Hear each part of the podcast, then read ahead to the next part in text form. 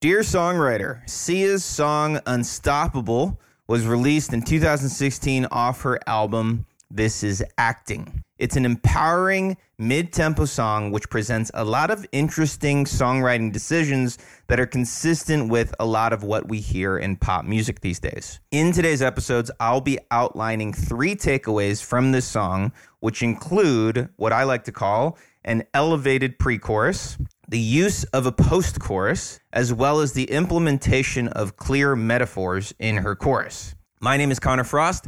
I'm a professional songwriting mentor who's helped hundreds of songwriters to write their first collection of songs. And this is Dear Songwriter, the podcast to help you confidently write and release your music so that you can live your most musical and creative life. Let's get into it.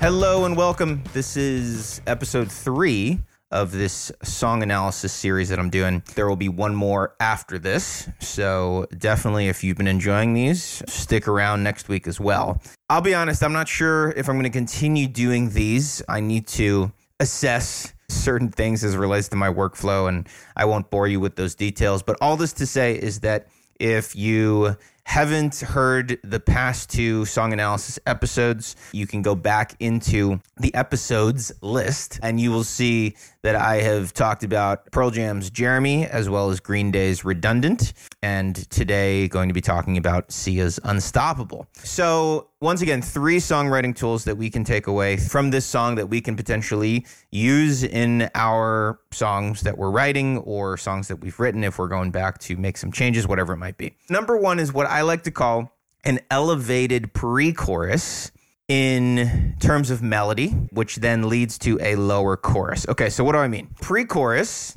as we know, if you've been listening to this podcast for some time, pre chorus is that transitional section that comes before chorus. So, what Sia does here is she puts forth a pre chorus that is elevated in pitch. So when we talk about melody, we talk about rhythm and we talk about pitch, right? So for lack of a better term, higher notes, higher notes in the pre-chorus versus the verse notes. Okay, so the verse notes are fairly low to mid-range, and then when we go to the pre-chorus, it's elevated, higher notes. And what's interesting about this decision is that when we go to the chorus, we go back to a lower note chorus, more in the range of what we heard in the verse. So, from verse into pre chorus and chorus, the highest notes that we're hearing are actually in the pre chorus.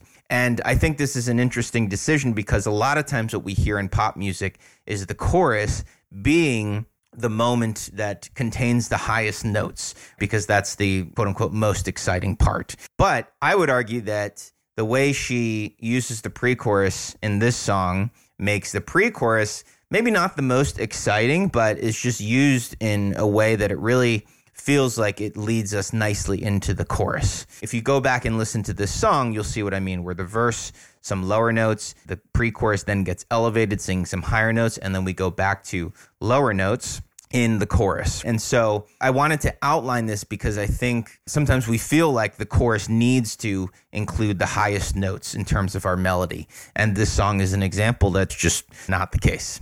Okay, so that's number one, what I like to call an elevated pre chorus. Number two is that she implements a post chorus.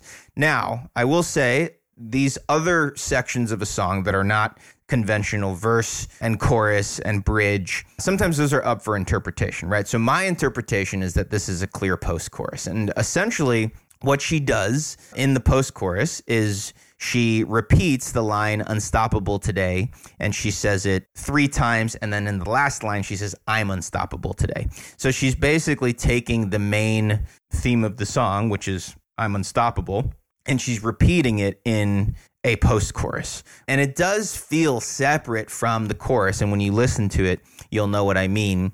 And maybe in a way feels like a second chorus, but I don't know. For me, it feels like she's using a lot of the same motifs that we're hearing in the chorus, but she's just taking that one line and really emphasizing it. Okay, so that's number two is that she implements a post chorus. Number three clear metaphors in the chorus from a meaning standpoint from a message standpoint i think is is very clear and it's very simple. For the record, uh, simple is not a bad thing. If anything, I mean it as a good thing. Okay, so let's take a look at what I mean. I'm going to read the chorus to you. Okay, so the chorus is I'm unstoppable.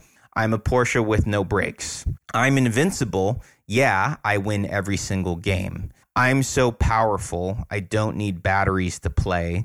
I'm so confident. Yeah, I'm unstoppable today. Okay, so creating very clear metaphors. I'm a Porsche with no brakes. I don't need batteries to play. I think what's also cool is that there's a lyrical motif basically every other line. So there's kind of this A B contrast. So the first A B is I'm unstoppable. I'm a Porsche with no brakes, right? So the A is the I'm unstoppable.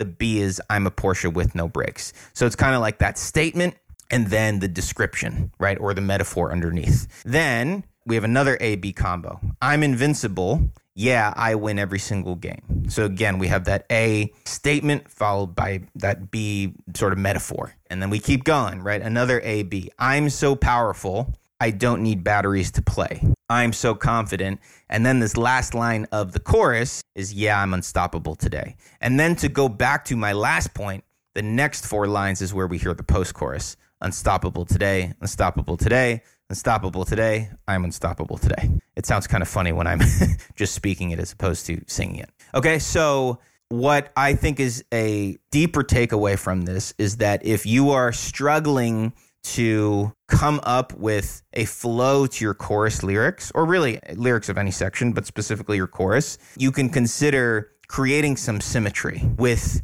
each of these mini sections, I should say, kind of create that A B contrast like I'm talking about here. Okay, so that's number three. So let's summarize these three songwriting takeaways, things that we can learn, whatever you want to call it. For is unstoppable. So number one was elevated pre chorus in the melody, which then leads to a lower chorus. So creating a sense of rise in the pre chorus and then coming back down for the chorus. Number two is the implementation of a post chorus. So this emphasizes a main part of the chorus and kind of summarizes the larger section that is chorus and post chorus. And I think she does a cool job of it here. Number three, clear metaphors in the chorus and kind of a clear structure in the chorus with clear lyrical motifs. There you have it. I hope at least some of this is of value to you, possibly tools and decisions that you can use in your songwriting. I think that the structure of this song is also very clear. I didn't go through it, but essentially you have four main parts. You have verse, then you have pre-chorus, you have chorus, and then you have a post-chorus. And so I encourage you to listen to this song and first identify the sections because I think these sections are pretty set. They're very set in their spots, which I'm a song structure guy, so I like it personally. So, yeah, as always, thanks for tuning in. I will talk to you on Tuesday, and I'm looking forward to it. Happy writing.